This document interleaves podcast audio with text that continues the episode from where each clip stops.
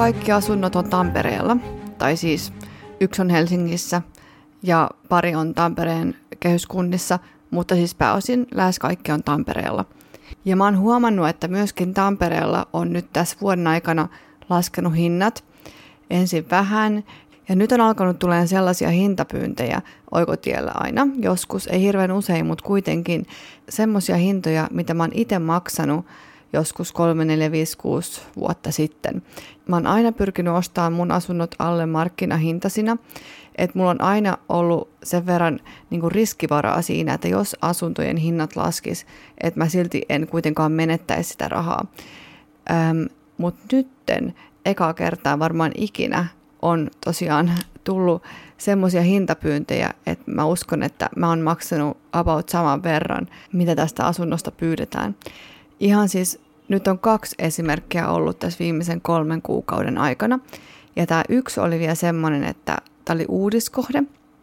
Ja mä saatiin tämä semmoisen sijoittajaringin kautta rakennuttajalta alennuksella. Eli muistaakseni mä maksoin tästä silloin joku 165 000. Ja silloin tämä oli siis alennuksessa. Ihan hyvä alennus oli, oli saatu rakennuttajalta, mutta mä maksoin siitä ehkä about 165 000 euroa. Tämän jälkeen tämä taloyhtiö on lunastanut tämän tontin itselleen ja siitä on tullut lainaa lisää joku ehkä 20-30 000. Eli mä oon maksanut tästä asunnosta 185-195 000. Ja nyt mä huomasin, tästä oli tullut myyntiin asunto, jossa pyynti oli 189 000. Eli aika lailla se, mitä mä oon maksanut itse vielä rakennuttajan alennuksella muutama vuosi sitten. Vaikka mä tiedän, että asuntojen hinnat on nyt laskenut, niin mä oon silti vähän niin kuin järkyttynyt tästä, koska mulla on ollut kaikissa mun asunnoissa niin hyvä se riskivara sen takia, että mä oon ajatellut, että mä oon saanut tämän niin hyvään hintaan oikeastaan lähes kaikissa mun asunnoista. Mutta jos nyt pyydetään 189, niin paljonlahan se sitten myydään. Eli nyt on kyllä ainakin tässä taloyhtiössä laskenut hinnat ihan reippaasti. Mä en tiedä sitten, että onko tämä semmoinen keissi, että sillä myyjällä on pakkomyynti, koska tämä asunto on vuokralla, että kyseessä on asuntosijoittaja. Mutta mä ainakin tiedän, koska mä oon itse tämän taloyhtiön hallituksessa, että siellä ei ole kenelläkään vastikerästäjä, ei ainakaan vastikerästäjä tässä ole. Mä en pyytänyt mitään papereita ja muuta, koska tässä on aika negatiivinen se kassavirta.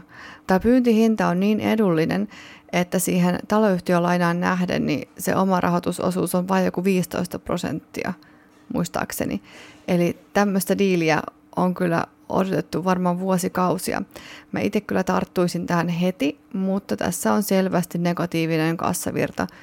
Totta kai uudiskohde, Tampere ja niin poispäin, että mä en itse enää pysty ostamaan yhtään kassavirta negatiivista kohdetta. On jännä nähdä, mitä tämän kevään mittaan nyt tapahtuu, että tuleeko näitä tämmöisiä enemmän, että mä huomaan, että, että mulla ei ole ainakaan arvonnousua tullut ainakaan siis tähän kohteeseen, vaikka totta kai tässä on nyt tuottoa tehty mitä 3, 4, 5 vuotta tämän asunnon kanssa, mutta arvonnousua ei ole tullut. Eli jännä nähdä nyt keväällä, että tuleeko näitä vielä enemmän.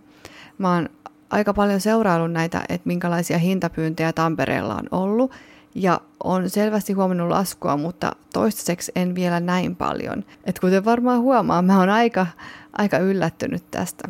Nyt jos negatiivinen kassavirta ei haittaa, niin on kyllä mahdollisuus tehdä tosi hyviä diilejä tässä markkinassa.